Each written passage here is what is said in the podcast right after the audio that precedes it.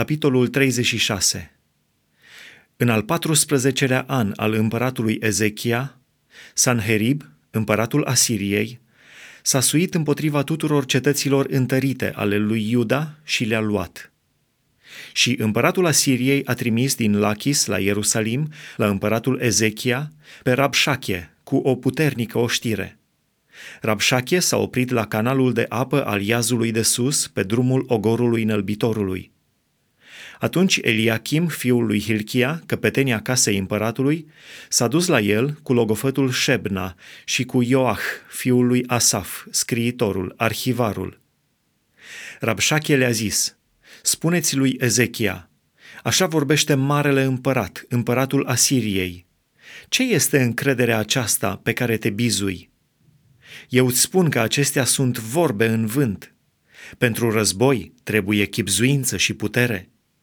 În cine ți-ai pus dar încrederea de te-ai răsculat împotriva mea? Iată, ai pus-o în Egipt, ai luat ca sprijin această trestie ruptă care înțeapă și străpunge mâna oricui se sprijinește pe ea. Așa este Faraon, împăratul Egiptului, pentru toți cei ce se încred în el. Dar poate că îmi vei spune, ne încredem în Domnul, Dumnezeul nostru. Dar nu este El acela ale cărui înălțimi și altare le-a îndepărtat Ezechia, zicând lui Iuda și Ierusalimului să vă închinați înaintea acestui altar? Acum fă o învoială cu stăpânul meu, împăratul Asiriei, și îți voi da două mii de cai. Să vedem dacă poți face rost de călăreți ca să încalece pe ei. Cum ai putea să stai tu împotriva unei singure căpetenii dintre cei mai neînsemnați slujitori ai stăpânului meu? Și totuși, tu îți pui încrederea în Egipt pentru care și pentru călăreți. Și apoi, fără voia Domnului, m-am suit eu împotriva țării acesteia să o nimicesc? Domnul mi-a zis, suie-te împotriva țării acesteia și nimicește-o. Eliachim, Shebna și Ioach au zis lui Rabșache, Vorbește robilor tăi în limba aramaică, fiindcă o înțelegem. Nu ne vorbi în limba evreiască, în auzul poporului care este pe zid. Rabșache a răspuns, Oare stăpânului tău și ție m-a trimis stăpânul meu să spun aceste cuvinte? Nu m-a trimis el să le spun oamenilor acestora care șed pe zid ca să-și mănânce balega și să-și bea udul împreună cu voi?'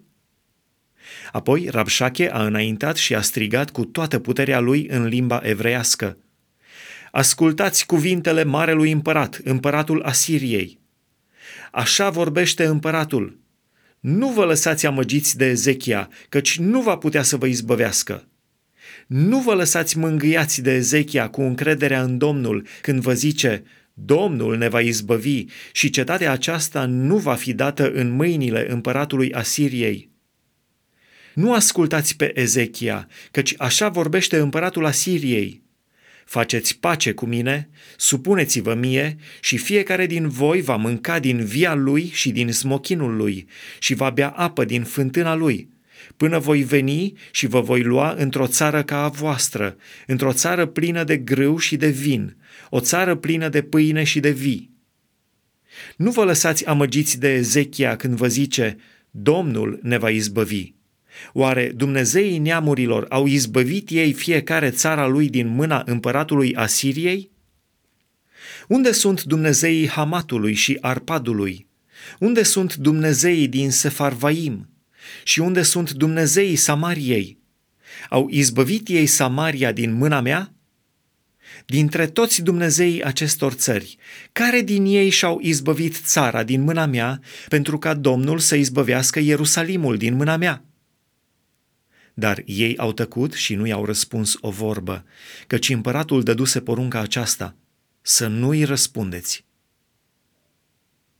Și Eliachim, fiul lui Hilchia, căpetenia casei împăratului, Shebna, logofătul, și Ioach, fiul lui Asaf, scriitorul, au venit astfel la Ezechia cu hainele sfâșiate și i-au spus cuvintele lui Rabșache –